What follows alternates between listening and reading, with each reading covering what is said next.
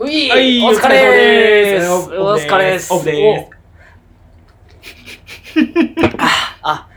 今日は大丈夫でした。大丈夫でした今日は漏れてない今日は飛ばなかったです今ね。日はお漏らししてないですいやね。てか、久々ですねい。や、 3週間ぶりいや、あれ一ヶ1月ヶ月ぶりだよ、1ヶ月ぶり。いやいやいや、ちょっと、だっねて年始にとって、そうだね今日が2月の頭の方なので。あうれ、ん撮ったのって5日とかだったよね、そう1月ね。で、今日が今日も5日。あ6日 ?6 日か。。えー、こんな空いたの久々だね。そうですね。いや、その間に私はすっかりお日様になってしまっ たよ。いやいやいや。あーお日様っておいう日のは様ね。ね。うん、まあ、皆さん、まあ、ご存知かとは思いますけど、うんお日様。うんちょっと、火、火のポーズし ないの。ラジオじゃ伝わらないんだ伝から。わんないね。 あの、日向坂46のファンの方とかね、いやー、もう、どんぎまりですよ。ドン決まどりんですぎね、まってしまったよ。いやーもう普通にあの、うんいろいろ感動するシーンとか一緒に泣いちゃうから、 感情入ってくるやつだから、ね。いや、わかりますよ。わかりますよ。なんだろうね、あの、サトルさんから紹介されるものは大体俺だけどんばまりする可能性がありますね。いや、その割にはほら、まだ、あの、欅坂にはハマってくれてないじゃない。俺ね、いや いやいや、全然不況するわ。あそうだよ鬼のようにあるわ。 鬼のようにある し。いや、そう。でもまあ、欅坂はね、うんあの、まあ、あの、 つい今年入ってからですよ。うんあの、まさかのメンバー3人抜けて1人休止っていう。ねえ、いや、しかも、この間あんなに話したのにうね、ん。いや欅のー、欅そうさだんに関ねし。ていやー、本当に角を曲がられてしまいま したよ。いやそれめっちゃ面 白いじゃん。やめるよ。ー、おもし、笑い事じゃねえんだよこっち、いや、あの、ひそうね、あの、メインの、メインっていうか、ずっとセンターやってた平手友梨奈が、あの、まあ、や、まあ、脱退っていう形で、まあ、そうだそうね。まあなんか本人のその希望で脱退ってことになったらしいんだけど、そのでもうまず衝撃的なんだけどまあそれ以外にうん。あの抜けた2人もうん。結構マジ重要メンバーであ、そうだったのいやそうそれで言うとパフォーマンスで言うと、うん。もう一人やめた鈴本美優うん。に関してはもう平手よりも全然ダンスも上手いし、ええ。結。構マジ主要メンバーでファンも多くて、はいはいはいはい。あの結構その前列うん。になってるようなメンバーだったりとなるかほどね。あのもう一人小田奈々はもううんメンバー人気も高いし、みんな人気も高いしああのそうなんだ。バラエティー班みたいな感じあのーそのもう本当に人気者みたいな。なるほどね。俺、そうそうてっきりその、二人が卒業で脱退、まあ、んあの、平手さんが強すぎるからさ、うんその二人はなんかあんまり触れられてないから、そうまあ、言うてその、うんちょっと、うん端っこの方っつったらあれだけど、うそういう感じの人なのかなと思ったら、がっまつあ、り集団ガチ中心メンバーよ。うー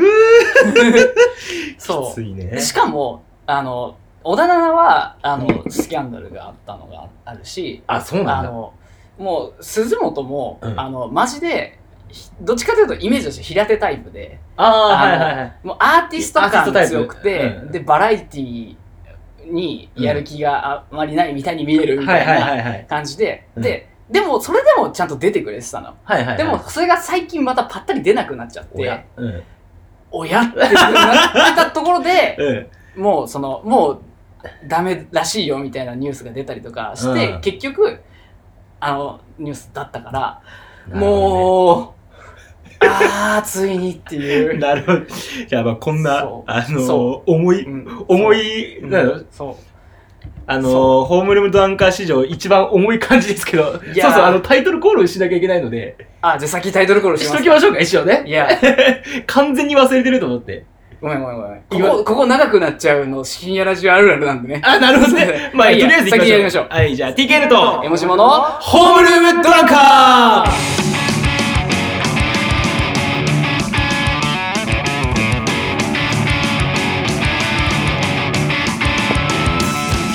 ってな感じでーはいね。、どうぞいやどうぞ続きをー、い。や、続きを続き。くださいよ。まあね、でも、そんなに欅坂なんだけど、やっぱりね、日向坂は安心して見てるやっぱうそうなんだね。本当にね。もう、あの、なんか、なんか、よく、なんか、次第にさ、次第というか、なんか、しきりに、それこそ、あの、ひなあいとかさ、あのー、それこそちゃんと日向坂の映像だったり、楽曲も聴きましたよ。うんうんあの、至る所にハッピーオーラって書いてあるから、なんかあったのかなというか、あの、すごい強調すんなとは思ってて、うやっぱその欅坂から派生してるわけでさ、うんそこの辺やっぱ気にしてんのかなと思うけいど、やその気はあるね、やっぱり。いやー、なんだろうな、ひあの、ひ日向坂はもともとひらがなけやきあうんまああのだもともと欅坂だったものだからうんそうだあよねのそういうイメージを最初は持ってる人もいたんだけどでもひひらがなけやきっていうものがもう本当に独立するっていう意味でまあそうだよねあの違うものとして見せていかなきゃいけなかったんじゃないかなっていうのはああなるほどもう差別化してそうそう完そう全に差別化してやっていかなきゃいけないとそうだから陰と陽みたいな見せ方まあねになってたのかなっていうふうに思って。確かに確かにそうそうであのひらがなけやきの方の曲で、えー、と欅坂のカップリング曲欅坂あー今で言う、うんえー、と今で言う、まあ、普通に欅坂当時は漢字欅っていうようなうん分け方だそうだねったんだけど、そうだね漢字欅がメインのカップリング曲に「ハッピーオーラ」っていうのがあそうそうだったんだ曲で入ってるわけですよ。すげえすげえタイトルつけるんだそう本当でもそううんでそれが「アンビバレント」っていううあの欅坂のシングルのカップリングなんだけど、うんそこまでうんよめっちゃ暗いのよ曲がんそこから急に「ハッピーオーラ」って そのそのなんだガろうクンとそうでしかも「ハッピーオーラ」って再生するじゃん、うんでもジャケットひ欅坂なのよ、 うん暗いの暗いかっこいいのよほんまで合ってねえよねそうそうそうそうそうみたいななるほどそねういでやも、ううんん、それがやっぱりねあのまあ解明してねうんひらがな欅が俺ちょっと結構マジであの映像ちょっと泣いち ゃったもんあの一人すあの美穂渡辺がさ、はいはいあの子あの子すげえなんか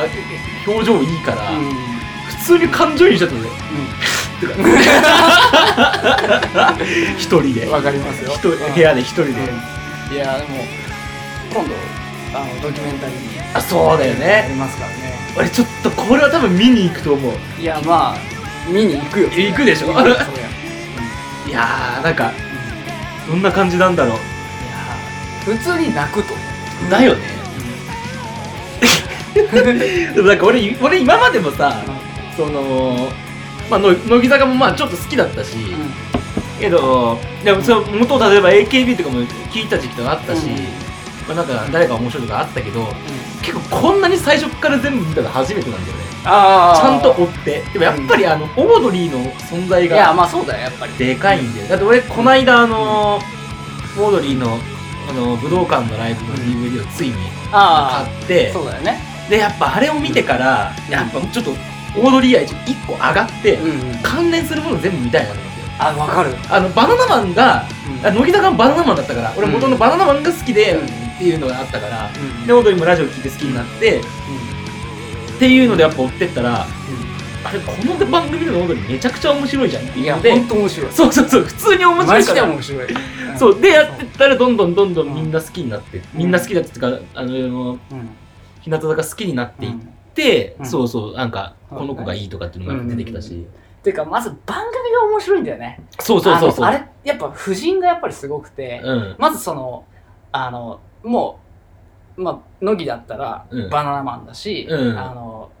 日向坂だったら、うんあのオオーードドリーリーじゃん、うんうんオードリーすっげえ面白いしあうとその、作家さんがああれー町田さんって言うんだけど、うん町田さんは他にやってる番組って「うんあのアメトーク」とか「えロンロンハー」とかやってんだよマジでそうそうそうそうあ、じゃあ同じその制作会社なのえっとね制作会社はまた KMAX っていう、うん。制作会社なんだけど KMAX ってうんもともとあのプッスマとかやってたりとかしててなるほどあのあ、でもなんか確かにテロップの感そうじそうが、そうそうそうテロップの面白えいその深夜バラエティみたいななるほ感じどほうほうほそううほそうう今なぎすけって名前であそうだねあのアベマでやってるけどアベマでやってるねうんプッスマ大好きだったからわかるもともプッスマってか、あの、深夜の、俺らがじゅ、そういうこと、とうんあのー、テレ朝の11時の台そうそうそうそうそうそのう番組ってめっちゃ面白かったよ、昔うんね。面白かった HP やってて、それこそう、んえっと、あれうだん、プッスマやっててとかの時間だもんね。そうそうそうそう懐かしい、そいっろいろか。そうそうそうその番組が、その再制作が作ってんのか。そうそうそうだからやっぱ KMAX はうん面白いですよ本当にで、その町田さんっていうのがしかもそこで入ってる。ああ、そう、作作家と家してさ入ってんる、そうそうんそうそう、ち入ってるから、やっぱり業界の、あれもやっぱり、あの、取れ、そうね、そうそうそうそう、あ、日向坂が取れ高がすごすぎるってい。そううそうそうそうそうそうそう。 2週やるつもりだったはずなのに、編集してたらバレなくなって、あれ、この予告もう一回見たな、みたいなさ。うんうん、あ、環境今がちあょっってとね、あさ、の、KMAX の、あの、いやウィキペディア見てたんだけど、うん古くは電波少年シリーズ、うわ、すごいねそう、とか、うん。あとは、そう、彩り日村とかね、うわマジでうん、見てた見てた。とか、あとはグータンヌーボーとかね、確かにグータンヌーボーも、うんうんうん、なんかテロップ面白いよね。あと、ウチピーね、うん。ウチピーとか、大体全部見てたな。うん、やっぱすごいな。あ、じゃあやっぱりもう面白くなるわな。そうそうそうそう。深夜枠で、お笑い芸人メインで、そうそうそうそうそう。で、まあその本当バラエティーでって感じだもんね、本当いやーもうね、あと、めっちゃリトルトゥースだからね。あ、そうそうそうそう。そうだいぶあそう、のリトルトゥースなんだよね。そうなんだよ。リトル、あとリトルトゥース向けに作られてる、そうそうそうそうそう。あの、展開が多いんだよね。うんそれがまた面白いんだよね。あと、メンバーがまずリトルトゥースだから、あまあそうだね日向坂のメンバーがリトルトゥースだから、なんかすごく余計に面白い。オードリーのこと好きだもんね。なんか信頼関係がいろんなその、要そうはそうそう番組の中でもある感じがするもんな。んうん。いやーあんな団体芸するアイドルいないよね。そうそう そう。団体芸うますぎんだろうと思って。いや、それこそ、うん坂道 TV っていうのをやってて、うんあの、それぞれの3組のメンバーが少しずつ出会出て、うんあの、まあ、ロケするみたいなのやってたんだけうど、ん。あの、楽屋で大喜利ってしますって話をして。もうバンドマンとかじゃ、バンドマンとか芸人 じゃないか、もう。あの、かとしに、うんあの、美穂渡辺が、うんやっぱりうわうちらだけですよ って、うちがおかしいんだよって、なんで楽屋で大喜利やってんだよ。 って言ってて、めっちゃ面白い。しない、そんなことをっていう。 まあ、しないだろうね。そう。そう。でも、あれなんですよね。あの、一から、そう、あの、元々日向坂になってからあ知そうっそうて、あもうそうそうそう。そあの、なんうんか、すっごい YouTube に、う。うん。あの、うん関連動画がうん見えるっていう半年間ぐらいやったの。ああ。そうそうそう。ああ、ちらつきはする。ちらつきはするのやっぱ、うんオードリー関連の動画は見てるかうら、ん。ちらついてはいて、うん。で、存在も知ってて、うん。で、なんか、ひいきしてる人、お、お、あの、若林がひいきしてる人がいるっていうことだけしたうの。ん。ああ。で、な、俺何で見たのかななんかで、うん。そう、まとまってる動画とかがあるから、うんそれを見て、うん。あなんか面白いな、っつっうんて、うん。で、なんか全部見始めたら、うんなんかもうこれですよ。え、じゃあ先に、うんひない、ひなましをうん見てから、そこから、うんあのー、ひながな推しを見た。とね、ひ、ら、ひな、ひなましの、うん。要はなんかまとまってる、なんか面白い名場面みたいなのだけどうんちょこっと見て、うん。なんか面白そうだなと思って、うん。あの、ひ、ひないから見た。あ、いや、じゃあひな、ひらがな推しからちゃんと見た。そそそううそうか。あの、解明前のひらがな推しの段階で1から、うそう、全部見て、なるほど、なるほで、全部見て、だから、あの、うんそうだね、あのうんそれこそ今年、だからさこんん昨日だよね。うん。あのー、俺すごい推してた子脱退してたっていうのを知って、 え、やめてたのこの子みたいな。 あの、えー、みたいな。嘘でしょと思って。 俺、それ、 それが、すごい面白くて、あのー、なんだろうな、えっ、と、柿崎めみちゃんだようねん。。そうそうそうそそうう。そそう柿崎めみちゃんっていう子が、あのーこうメンバーで脱退を、もう去年かな去去年じゃないそう、うんしてて、で、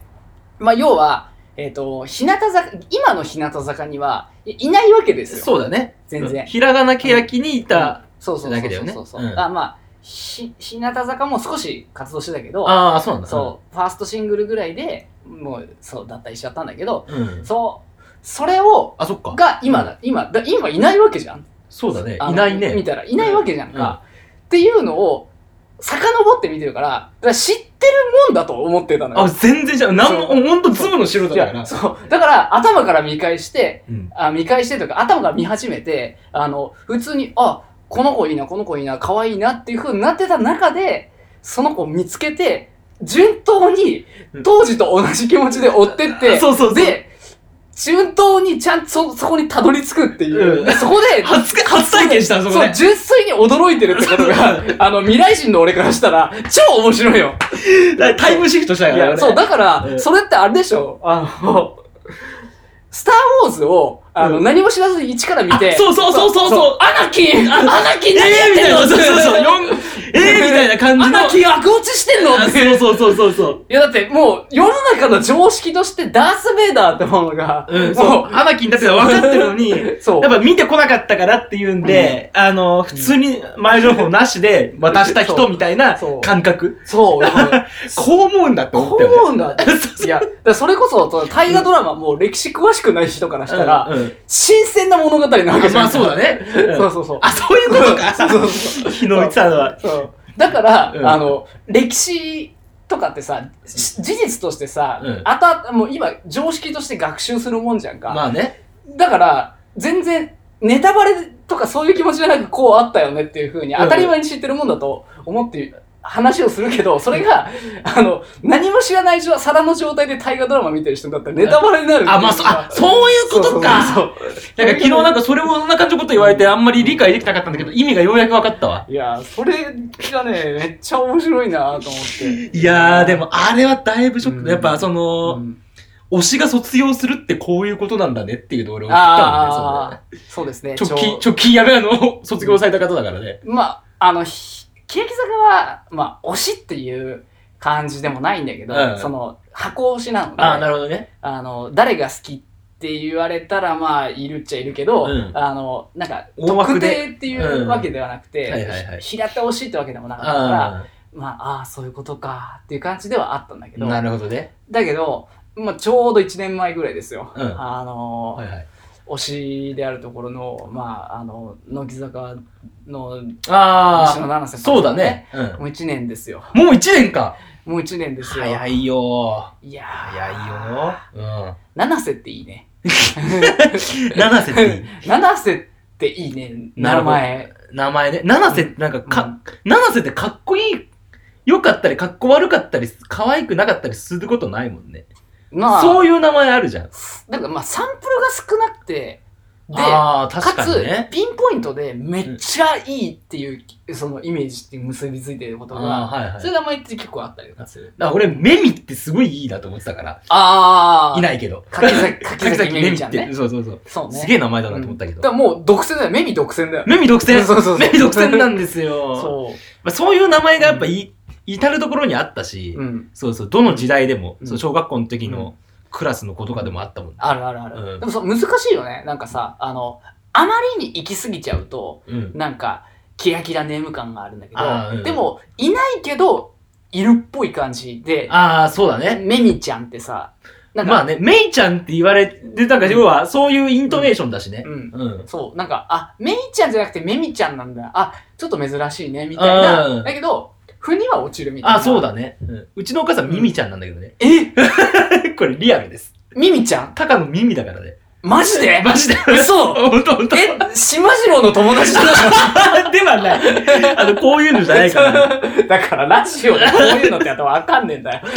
耳だよね。うさぎの耳とかうさなぎの耳い。じでゃなもいリアル、 リアルみ、あの、満足の満に美容って書いて耳だからね。へえ、結構びっくりだよね、俺。面白い。そうそう。そういう感じだよね。あ、でも、も、お母さん世代ちょっと面白いのが、うん俺、あの、小学校の時の友達でさ、大野って言ったんだけど、はいはいはい。大野のお母さんが、うん桃屋さんっていうのね、うんうん母音が全部王なのよ。お、すごい王の、王の桃よあすごい王、王、王なのよ。おーおーじゃん。そう、うん言いづらいことこのぐめらいっねち。ゃ言いづらいね。でもすごいね。そういう名前あるね。まあでも、き旧姓が何だったかわかんないけうど、ん。結婚したら王、王、王、王だけどね。そうだね。俺、友達でうん、あの、結婚したら怪文になったやつがいた。 ええそうそうそう。女の子なんだけど。お中田かな的なこと。あ、そうそう そうそう。なかなかな的な。もうう、ん。堀里穂になったやつがいた。おおそうそう。堀里穂堀里穂。あ、でも言いやすい。 言いやすいか。言いやすい堀里穂ってなんか、堀里穂。そう、堀里穂。堀里穂、あと、あの、やめちゃったけど、小田七ってすごい言いやす い。小田七。小田七菜。すごい言いやすい。やっぱイントネーションとかリズムとか大事だよね。 そう、あ、まああとそうだね。うん。俺よくなんかう、ん。あの名前なんだっけなん、だん、うん。なんだっっけだなんかすごいドラムのビートで表す時があるもんな、名前が。あたんタンタカタカタみたいな、そういう感じの名前あるよねあ、ーみたいな。けやっぱリズム感も一個あるよね。まあ名前の、んなあれもある、イントネとか、響きもあるし。うん、そう。いや、だからね、北島悟はね、リズムがないのよ。ああ、言ってたんですトよ。ゥトゥトゥトゥトゥトゥなのよ。うん。抑揚がない。ああ。そうだから北島さとるあ、そうだね。うんそう北島悟みたいなああ。あの一個アクセントがないとうん。うまくいかないだからあーなるほどね発音しづらいんです確かに、あとはその名前のイントネーションがある人って、そっちの名前で呼ばれるような気がする。だからうんう俺、ん高野祐介だけど、祐介って特にないじゃうんん。た高野って、でもた、たについてんじゃん。あー高野ってそうあ。ー高野はドラムっぽいもんね、まあフィルムっぽいもんね 高野じゃ、じゃーんじゃないんだから。高 だ野から、そうそうそう。じゃーん北島悟。うんあ、でも、うん悟でもさ、さ、悟、北島にあんまり。あそう北島がね、うんあのもうマシンがねトゥトゥトゥトゥなのトゥトゥトゥトゥなので確かに、その、その日、そのトゥトゥトゥトゥの言い方、あのー、ドキュメンタリーとかでリアルに見るあのマシンガンみたいな音するよね。そっか。でもやっぱ、あの、可愛い名前ってさ、やっぱ、なんだろうね。でもさ、そう、なんかそう、可愛い名前ってさう、ん今言ったさ、うんリズムとかさ、うん発音とか、超えてくるじゃん。あ、そうそう関係がないじゃんそうそうそういや、まあ、可愛い名前で言ったら、うん。やっぱでもその、あの、あ、あります私は、うん。鉄板で俺の中でやっぱ、うん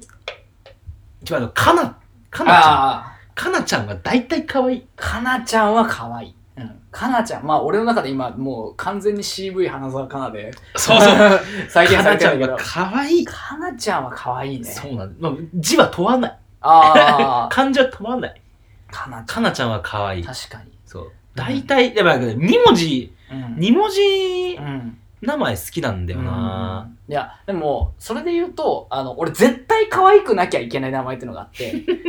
それが、うんあやちゃんなんだよね あのあやちゃんはうん。あのだそれしかもあやだけねあやね。あや、二文字であやうん。これに関しては絶対に可愛くなきゃいけない可愛くいあのけない。そうあのなんかだ上とあやレベル よ基本的には基本的には上とあやレベルじゃないと、うんあやって名前を名乗るにはちょっとあの身の程をわきまえないと、うまあそうんあやって名前に持ってくるぐらいだようんあやとちえじゃそうだそうそうそうあんま可愛くないから。だってあやとち あれ、ギリよな。名字だからなんとかやってるものの。うん。あのあやかだったら、あやかも可愛い子多いんだけど、うんでもやっぱそれは母数が多いから、まあね。そうだからやっぱあのモブもいっぱいいるから だあやでう、んそこで切ったう、んあれね、その、英断、英断ね。あやかモブもいるって言って俺絶対今脳裏のここの辺になんか絶対怒られる人がいる俺 なんか、この辺にいるな。なんかいるねいるこの辺にいる気がするそな。れはそれはまあ 置いといて 置いといてなんだけどそうであやあやあやかはスタンダードすぎんだけど、うんちょっとあやで遊んだ三文字の名前はうん基本可愛い、あやで遊んだ。そうああやや、あやなとか、あやねあやねちゃんね。あやねちゃんそうそうまあ今渋い鈴木あやねあなそう。CV、すぐ出てくるね。 鈴木あやねは声優じゃないけどあほんまあやのちゃんだ。うん あやあやのねあやのね。あやのちゃん、うん。うんあやのちゃんは可愛いよあやのちゃうんん、あやのちゃんは可愛かった。うんいやー知ってる子あのでいるから。ああ、うん俺の中では今あの CV 船崎あやのちゃん紫ちゃんね。 船崎ちゃんに関しては声聞いたことないけどあのラジオの AD だから。そうディレクターだから、そうだね。あの基本喋らない。喋らないからね。うん。あとでもう、なんだなんだろうね。うん。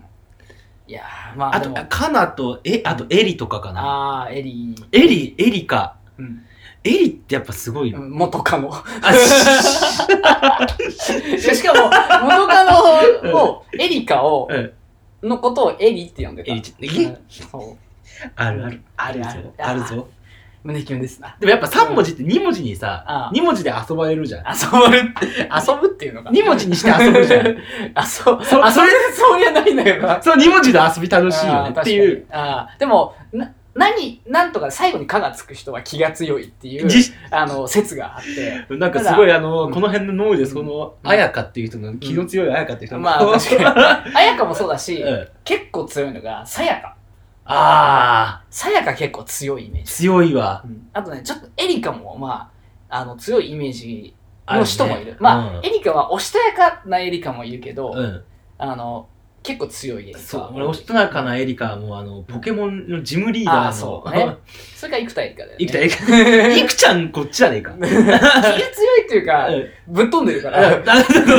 生命として強いじゃん。そう、確 かに。確かに。あとね、うん一番強いのがね、愛花。愛かね。うん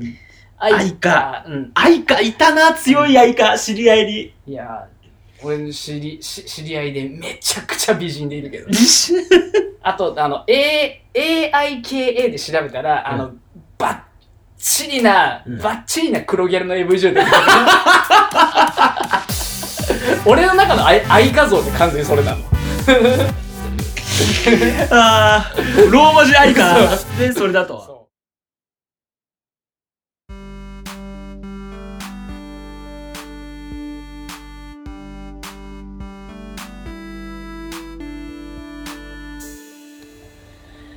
いやね、ということでね、うんあうの、ん私、ちょっとね、こう、いろいろ最近、あの、ちょっと組織っていうものに関して う。、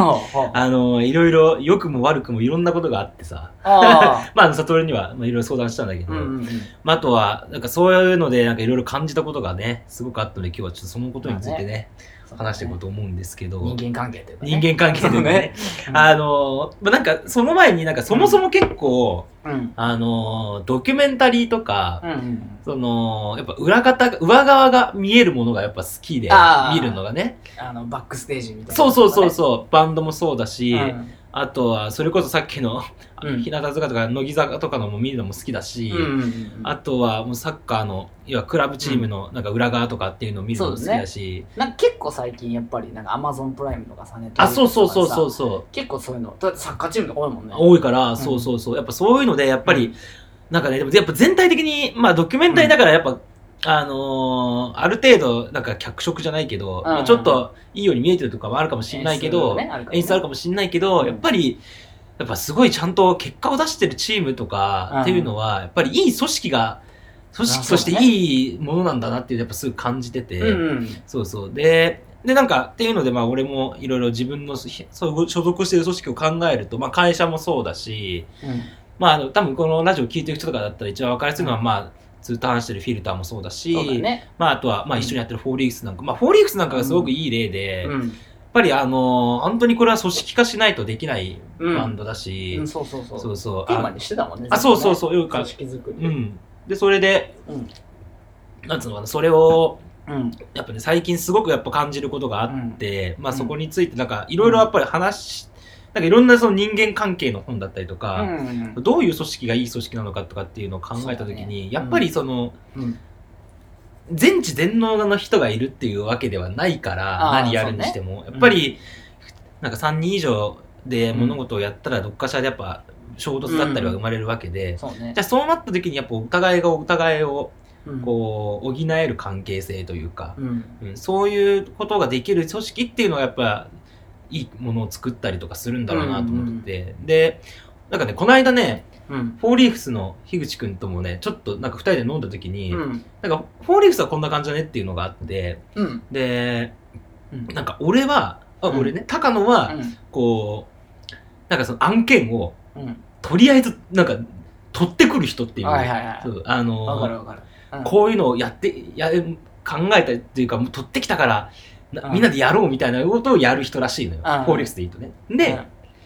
でえっとね、樋口くんは、うんうんそれを、うんじゃあいかにそのやることに対して、うんこの、こういう納期で、こうこうこうやっていったらっていう、そういう組み立てるうん人で、うんで、サトルは、その決まっ、そのと、俺が取ってきたそれと、うんその何かと、その、うん過過程というか、それ作り上げるまでの、うん要は最大化を図る人みたいな、うんなんかそういう感じだよねみたいなああそうそうそうそうね結構フォーリーフスだと俺は職人的なそうそうそうそう職人じゃないけどなんかこうまあディレクターだなって感じするけどな、うんなんかだから、まあ、樋口くんもそれで言うとディレクターで、うんそのスケジュールとかうんなんかこういうふうにやろうぜって組み立てるっていうのうも、んまさにディレクターの仕事でうんあのそれディレクターってまずその工数管理とかもあるし、その予算とあの日程とあスーケジュールとそうだねっていうのも組むっていうのももちろんディレクターの仕事だし、そうだねうん一方で、うんあのクリエイティブな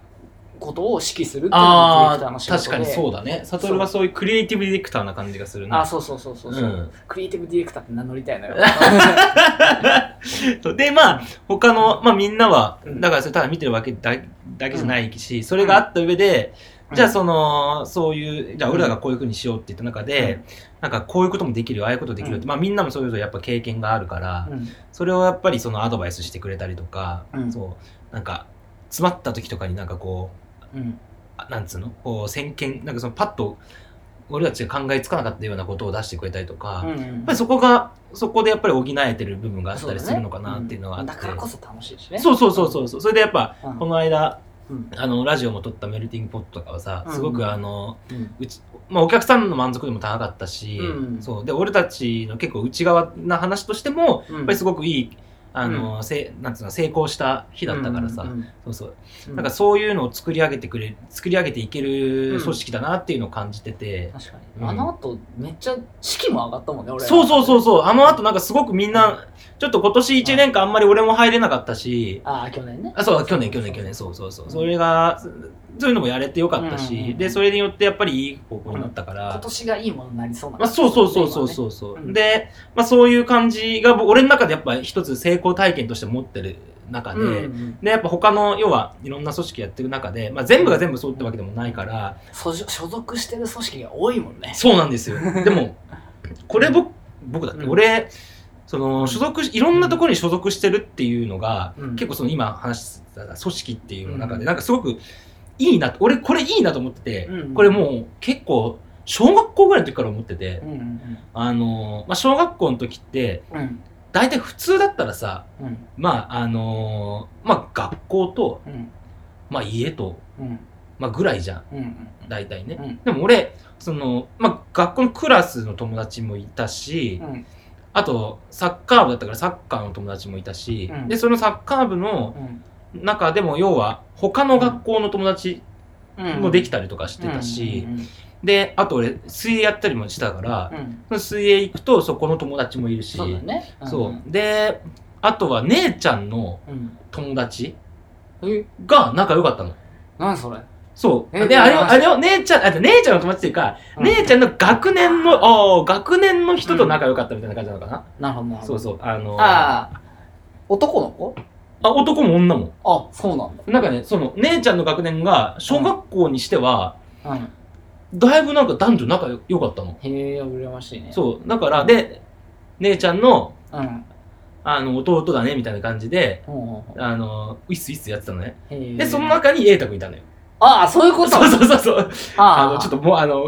前から聞いてくれてる人はわかると思うけど、そう。まあ、そんで、まあ、それきっかけで結局俺はカメ組んでるからね。そうだね組んでるとか入ったりもしてるし、うんてかもう音楽始めてるし。うんうんうん。で、なんでこんなたくさん入ってるのが良かったっていうと、うんどこかがダメだった時に、うんどこかでなんかギクシャクした時に、うん逃げ場があるというか、はいはいはいはいそう、あのー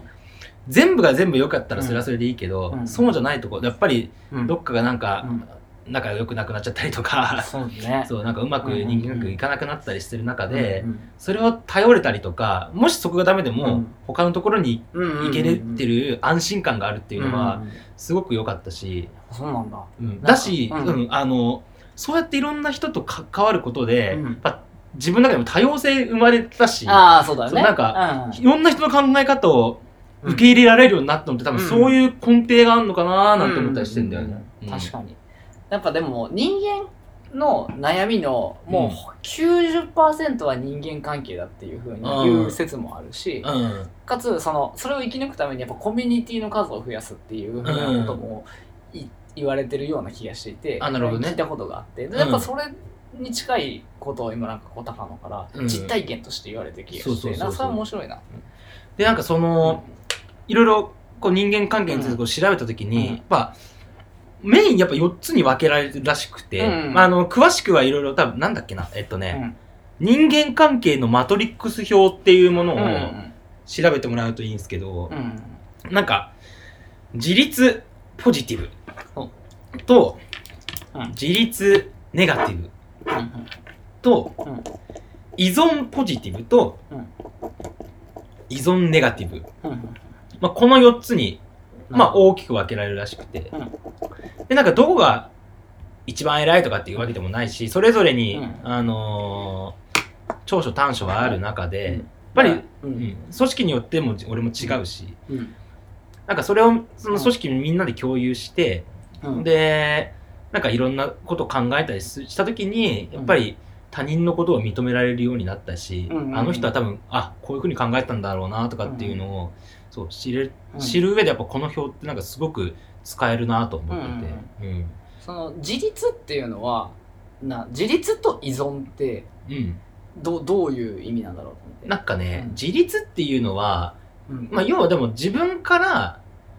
うん要はこういろいろ自分発信するっていうことだあーなって俺は解釈してて、ああはいはいそう。例えば、あの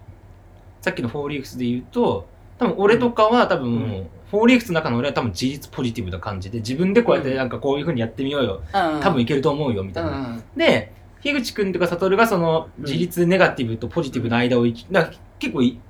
樋口くんは自立ポジティブ寄りのただネガティブなところも考えてくれて、いろいろその、こうしたらいいんじゃない、ああしたらいいんじゃないとかっていうのを考えてくれるうんところなのかなと思ってて。あのだ俺はどっちかというと多分依存の方だと思うんだよね、うんあのその相手ありきで自分が何できるかっていうあことーなのかなっていうのははいはいはいはい一応あの話を聞いてて思ったんだけど、うん自立依存っていう言い方をしたらなんかこう頼ってる感じがあるけど、うん。相手を受けて自分がどうできるかっていうあアプそうロそーうチそうそうができる人っていううん、考そうえそう。方でいいのかうんやっぱりなんかここでやっぱ依存とかネガティブとかってどうしてもやっぱりマイナスな意味合いで捉えるけど、うんなんかそこでなんか YouTube の動画があってその、うん今のマトリックス表をこううん紹介してる、な、うんだからそこの人が言うにはやっぱ決してそれはうん別に悪いことではなくて今里が言ったように、んそうあの相手があってどう動くかとか、ネガティブっていうのも、うん要は言ってしまえばき言い換えるとリスクヘッジだしさ、そうマイナス面が見えるってことだよねうんプラス面を強く意識できる人か、うんマイナス面も強く意識できる人かみたいな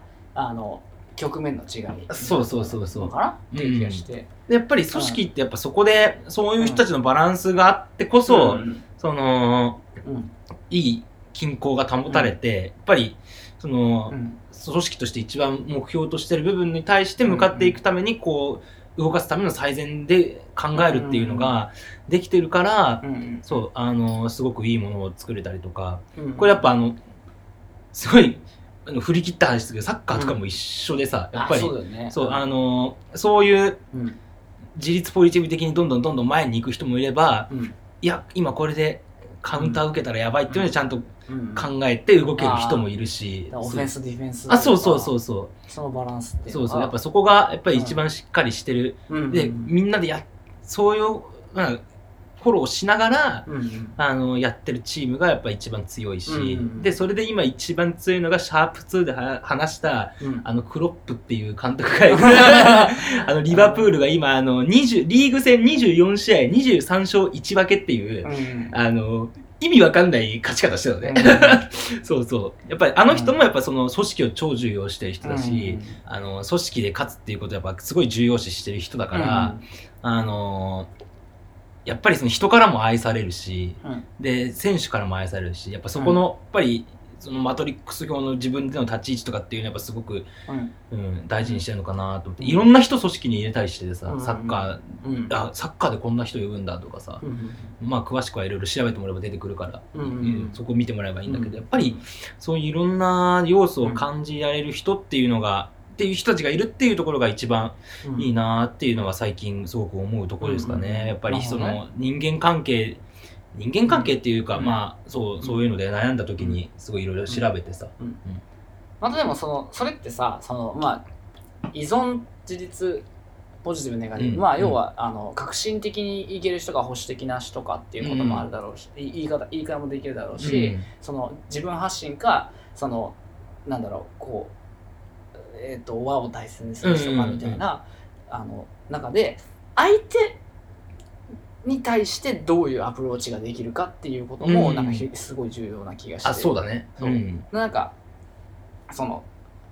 なんだろう自立ポジティブの人に対してうん依存ネガティブな人がうんどういうアプローチをすればいいのかみたいなああこそとうだで、ね綱引きが行われて、うんうんだからそこでやっぱり競争っていうかまあね、競争って要はレースなわけじゃなくて、うんあの共一に緒に作り上げるみたいなあニュアンスが出来上がるんじゃないかなみたいな感じーで With With クリエイティ ブねコークリエイティブって いうこと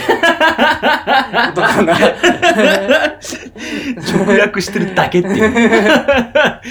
ネガネガティブの人ウにィズね、うん ウィズフェスねウィズウェスウィズウ別ね。別々ね。はいまあまあまあまあ。そう。で、やっぱでも、フォフォーリーフスはさ、うんそういうさ、うんあの、組織づくりみたいなものをうん、やっぱテーマにして、まあね。やっぱ考えてきて、うん。その、自立自転できるチームを作るっていうのが、うんまあ、樋口くんも言ってたような、うんなんかこう、そうだねとして、やっぱあるんだけど、うんやっぱり、今、まあ、フォーリーフスはある程度は形になってきたけど、うん今その、い理想的な、なんかこあう、ーチームってやっぱあるんだよまあなんかねいろいろ、うんまあそのさっき冒頭も話したけど、そうねそうサッカーのドいろいろそう、そうドキュメンタリー見とたりとかね。あとやっぱあの、コールドプレイのさ、ー一緒に見たりとかもしたじゃん。そうそうそうそうそうやっぱいろんなそうやって一番見てきた中で、うんやっぱ結局これが一番いいなと思ったのが、あの、日向坂46っていう、 あの、グループが一番いいと 思う。あんなにいいグループはあんなないいグい。ループはない。 あんなにいいグループはないよ、本当に。本当にね。うんな感じいでね。やー、日向落ちしたね 日。向落ちしたね。いやー、ちょっと真面目な話を結構。いや、だからこういう話もできるってね。そうそうそうそう。やっぱあの、うんあの、結構年末の、うん。うん。あのーおっぱい祭りの話 とかさ、まああのーまあ、ゲスト来たりとか、うんまあ、ちょっといろいろバラエなんだろう結構アッパーな話をしてたので、うんちょっと真面目な話をねそうだね。一個そうそうそう。いんや、なんか、でも俺も結構、結構、俺結構実は真面目なんですよ。 あの基本真面目だからねあ基そう本真面目だよねっていうね、なん話かをする最ね近、最近じゃないんだけど、もうずっと結構、ここ数年ぐらいめっちゃ興味があったんだけど、うん今年入ってから特に、めっちゃ心理学の、うんその、話をすごい、なんか勉強っていうか、あの、まあすっごい興味があって。そうだよね本も多いしねそうそうそうそうそうんあなたのう。家にでは、し今マジで、ちょっと体系的に勉強するぐらいに気合を入れてるんだけど、楽しくて。うんうんで、その中で、あの、でもやっぱ興味のあることをね、うんあの、別にあの、学問を勉強したいっていうようりんは、まあなんかこういう興味があってこれって何なんだろうなって思った時うんうんうんにいろいろ疑問があるわけよ。はいはいはいで俺すごい疑問に思ってたの がうんフェチってなんだろうってずっと思って た。いやでもあのフェチってさうんあの多分ね、まあ、あのこういう多分一般の、印象だと、うんうんやっぱりあの、うん足フェチとかさ、あそそういうので、なんかちちょっとなんつうの、あのーうんなんかうん下、下世話じゃないけど、うんうんそっち方面に見られちゃう。多分きっとなんかちゃんとあるんでしょ、うん、そういやであの正しい答えはないよであうんも足フェチに関して調べてみ たの足当てちゃってごめんね。いや各言う私も足フェチなんだけど でてか足フェチっていうかフェチって何なんだろうなって、うんうんあの調べた時にこれはマジでぶっ飛んでる話なんだけどでもこれはちゃんとフロイトって人がああ、あはいはいはい。もうその要は哲学者哲学者でもああり、ええ精神分析っていう分野を、うんまあ、作り出した、うん要はあの無意識っていうことあのう無意識の存在を初めてあのあ提言した人なんだけど、うんフロイトって、うんフロイトと、まあ、あとそのユングっていうあ。人が、うんうんうんまあ、あとアドラーっていう人あーあたりがはいはいあのまあ、精神分析に関する結構三大巨頭みたいな話言われてるんだけど、うんそのフロイトが言うにはだよはい。ここから結構おかしなことを はい。フロイトが言うには、うんフェチっていうのは、うんあの、えっ、とね、母ちゃんにチンチンがないっていうことを、 あの、受け入れられなくなったのの、を、だ母ちゃんのチンチンを何か別のものにすり替えて、うん、それに対して興奮しているっていうことらしいのよ。 えっとね、ぶっ飛んでるよ。なんか、あの、あの、子供ってね、うん。男の子、男の子。生まれた時に、うん。自分にはチンチンが生えてると。ありますね。で、うんエディプスコンプレックスっていうのがあるらしくて、エリップス。まあ、なあの名前覚えなくていいんだけど、うんエディプスコンプレックスっていうのがあるらしくて、であの男の子ははい。お母さんに対して生まれてしばらく恋をするらしいはあ、はあはあ、うん。で、えー、とお父さんに対しては、うんお母さんこお母さんに恋をしてる自分にとっては敵なわ けだなで,、るほどですね。うん。えー、とでお父さんからは、えーとまあ、社会的な厳しさを教えてもらうとああ。中で自分にはチンチンが生えてるとうん。で自分にチンチンが生えていて、うんそのチンチンチンチンめっちゃ言う ねごめん真面目な話すると逆を言うねいや、理想多いだと思って。 いいんだけど。チンチンを、あの切り取られるっていう恐怖が、うんお親あの父親からのうん恐怖としてあの精神的に感じてるものらしいの、へーこれをきょあの虚勢不安っていうふうに言われるらしいんだけど、はいはいはいはいでその虚勢不安っていうものが、うん形を変えたものがフェチなんだってほう。で、えっ、とね男性にはあの男性にも女性にも等しく、うんえっと弾痕があるものだっていうふうに子供の頃信じてるらしいんだけうど、ん、はいはい。女性にはないっていうことに気づくんだってああそうなった時にうんうんお母さんにおちんちんがないことを受け入れられないっていうコンプレックスが発生するんだって、あ、その幼い時にってことそうそうそうそうああ、はいはい。その時にうん何かしらにお母さんのちんちんをあの当てがうっていう何かしらで。何かしらに、うんその時にうん何かポジティブなら。うん。もの、はいはい。思春期とかになる なる、まあ、その性の目覚めになるあたりに、うん。その何かこう違ったものに、うんこうえっ、とね生き物じゃなくてもいいのそれははあのそれ自体が生きてなくてもいいっあ。うん。うんてなった時に何かポジティブなものにその、うん移行していくんだっ てそのチンチンの対象が対象をね。お母さんのチンチンがないってことを諦めから何か別のものに別物に、要は切り替えると。そう切り替えるとえうん。いうところで、 うん。えー、とそれが足だったりとかあの別のものだったりとか生き物じゃなくてもいいらしいんだよねなるほど ね。みみたいなあのことを言ってて何言ってんだこいつとまあ、あのー確かに、うあの何言ってんだろうね。 ぶっ飛んでる。 なんかそれっぽい感じの話だけど、そうそうそう根本となると、お前何言ってんのだよねい。やでだっていやもう面白いなと思って、あのいろいろ調べていて、うん。であのある本っていうかえっ、と俺女子高生がめっちゃ好きなんですよ、はい。うんあの女子高生制服がめっちゃ好きっていうのがああってそれはえっ、と多多くの人がそうじゃないうん、まあね。うん。そうな中でこれは何なんだろうなって思った時に、うん結構マジでそれ赤裸々に語ってる本があっ てそういるんだね、やっぱね。そそういう人ね。そうそううんそうでその人は、はい。えー、と大学教授なんだけど、教授。うんそうそうそうそうそれこそ結構その本来生命学っていうものを、うんにその生命についての研究をしてるような人なんだけど、はいはい。えっ、と、えー私はロリコンであるっていういきなりパンチ強そうそいね。うそう本をまあこうほほロ私はロリコンであるっていうかそういうタイトルではないんだけど、うん。その本を出していて、はいはい。でそれが面白くて私はロリちょっコとンである。ちょっとなんどれだっけなあそう「感じない男」っていう本を出していて、まあその自分はすあの精神的に不感症であるっていうようなあの、本題はねうなのんで。その中であの女子高生の制服が大好きだって話を赤裸々に語って るだから自分のあの学者が精神分析として話すっていうよりは、もう自分はこう思うんだってことあもう話なの俺個人として。そうそうでも、うんそしたらもう精神分析に関してはものすごく知見がある上で、うん。私はこう考えるっていうふうにうん。言ってるんだけど、自己分析だね。そうでで、よく言われてる女子高生の制服がいい理由っていうのは、うん。ある程度説があるわけはその中であ。、うん。えーとまあ、もちろんそのなんだろうな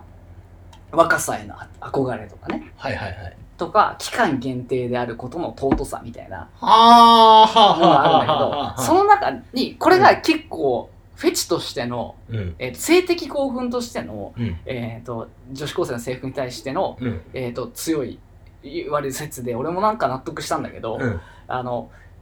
制服って洗脳の象徴なのよ。言ってしまえばああ、そうだね。そうあの決められ、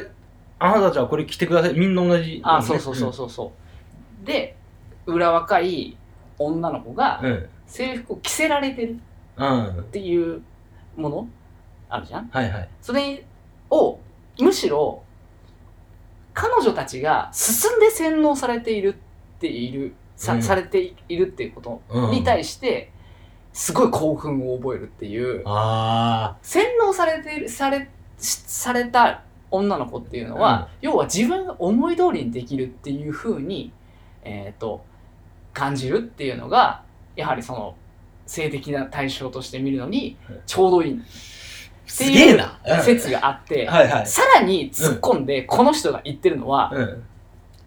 えっ、と込むね、ね。突っ込んでいて、うん。これに関してはついてこれなかったら本当ごめんなんだけど、はい。えはーいと、洗脳できるっていう、相手をあ思い通りにできるってことは、うん自分が女子高生の中に入り込めるのと同じってことなの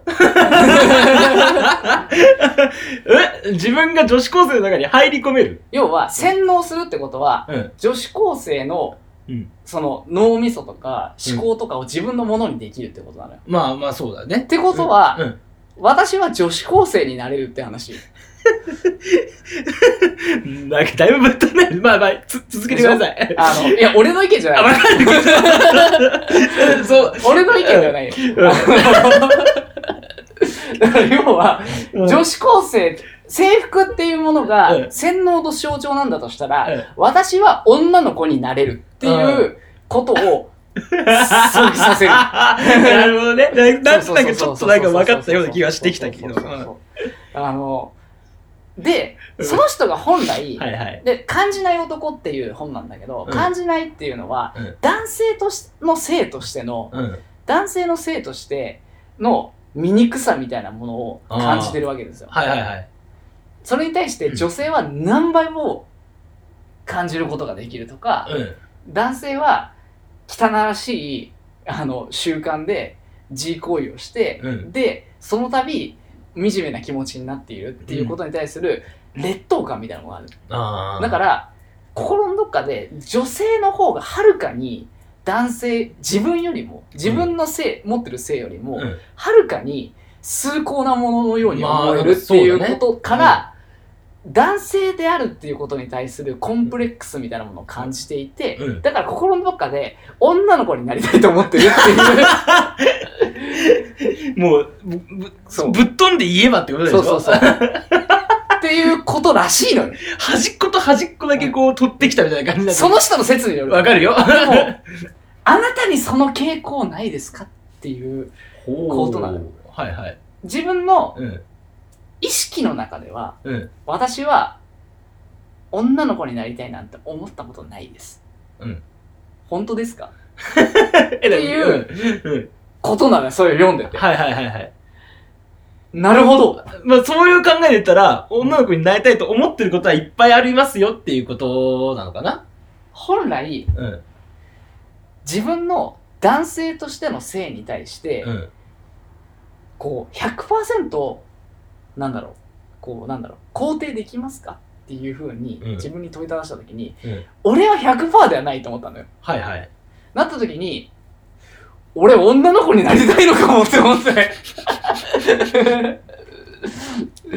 女の子になりたい。でも どうすんだよ、女の子になっちゃった ら。でもやっぱ、でもそれがさ、うん。要は、うん。あのー、そういう気持ちがうん。強く、なんかやっぱ強まった人っていうのが、うんうん強まって現具現化したっていうのがそれこそ、お姉とかそういう人なのってことなのああかー、でもなんか、それもまた違う話かもしれないからね。あーわかんなそい。うかなんか、な、でも、女装とかっていうものに対しなて、うん。あの、俺は女装をしたいとは思わないんだけど、うん。それは、外見を、だって俺、それについて真剣に考えたのよ。おうなんで女装したくないんだろうってうん。うん。いや、あの、女の子になりたいだとしてね、うん。じゃあ女装すればいいのかって一瞬考えた。うんだけど、いや、別に女装はしたくない。うんなぜなら、服を変えたところで体は変わらないからああ、そうだね。って思ったの、俺は。うん。だから多分体っていうものに対してうん。多分コンプレックスがあるとはあ、しはて、あはあはあ、それを見た目が変わったところで自分の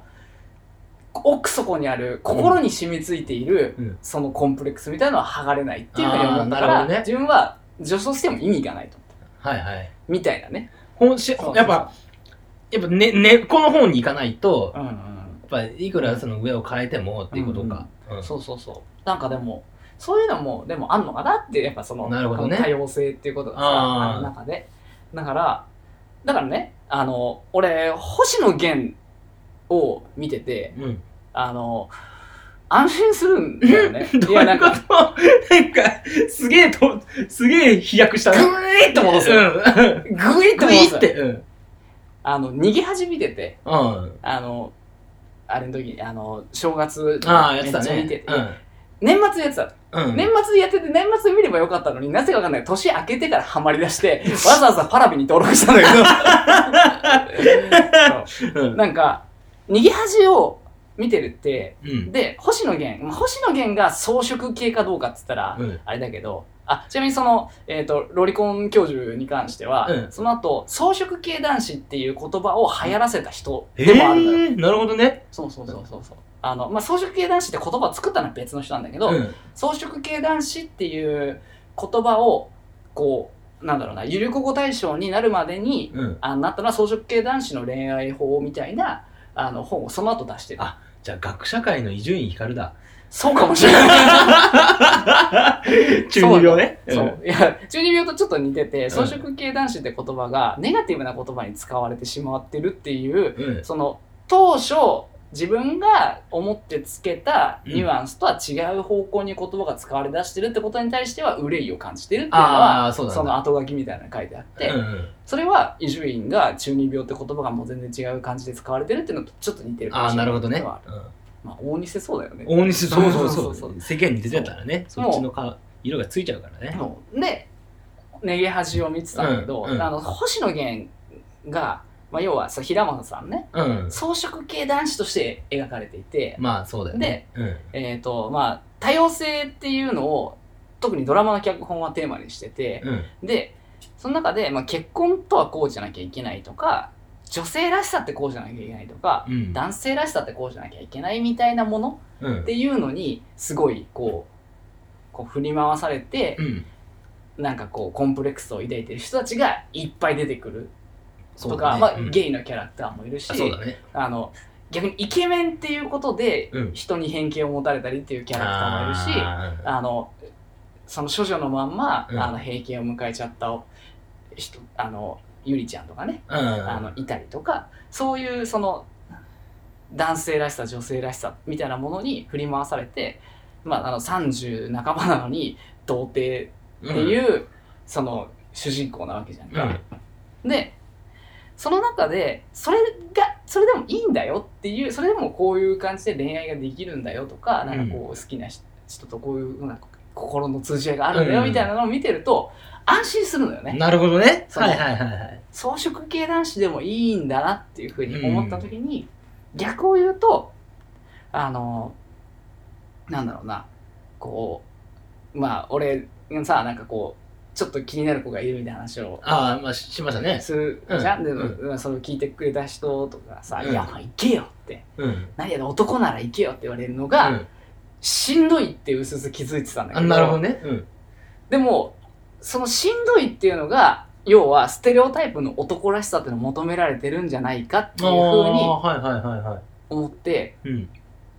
なんかでもそうじゃなくてもいいんだっていうのを逃げ恥はなんか言ってるような気がしてはいはいはい。ある意味その多様性っていう言い方をするとちょっうんとあれかもわかんないけうど、んあなんかそれでもいいんだって思えたことがものすごい癒しだ、ああ、もう救われるよね。そうそうそうそうそうんそういう悩みを持ったらなおさらね。そうん。そうだから俺は自分のちょっとこのなよなよしたうん。じょ男性らし男らしいとは言い難い自分の性に関して、うん。まあ、まあ、誇りを持っていこうって思ったし、うんうんこれからも誇りを持って JK もので抜いていこうっていうふうなうん思ったの。そもうあの、そこはもうあの、お母さん何しても任せますってこう。JK ものでいいと。と。JK もいいいと。誇り高き JK。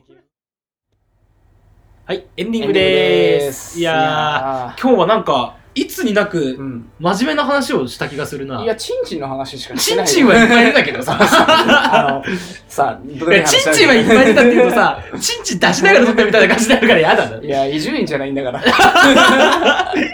あの、でも、週刊少年ジャンプで、うんあの、アンケート取ったらしいんだけど、ん小学生にね、うんあの、チンチンとうんちどっちが好きかってえ話それあれじゃ、コロコロコミックじゃないそれ。あ、コロコロコミコッロコクロコミックでしょジャンプじゃねえわ。どんな質問してんだよって思って、あれ最高だったけどね。そうねチンチンが大型 らしい。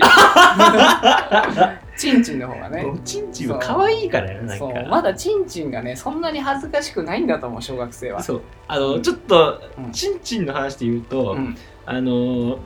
なんだっけな、日村、なんか、ヒムペキって、はいはいバナナムーンゴールドのうん替え、あの、替え歌を作る曲があるんだけうど、んなんか、食べたチンコチーン、ラなんだねそう、チンチンのいろんな呼び方があるよっていう曲があるんだけど、うんそれちょっとまず調べて聞いてほしい。マジで面白いから。マジでねうんちょっと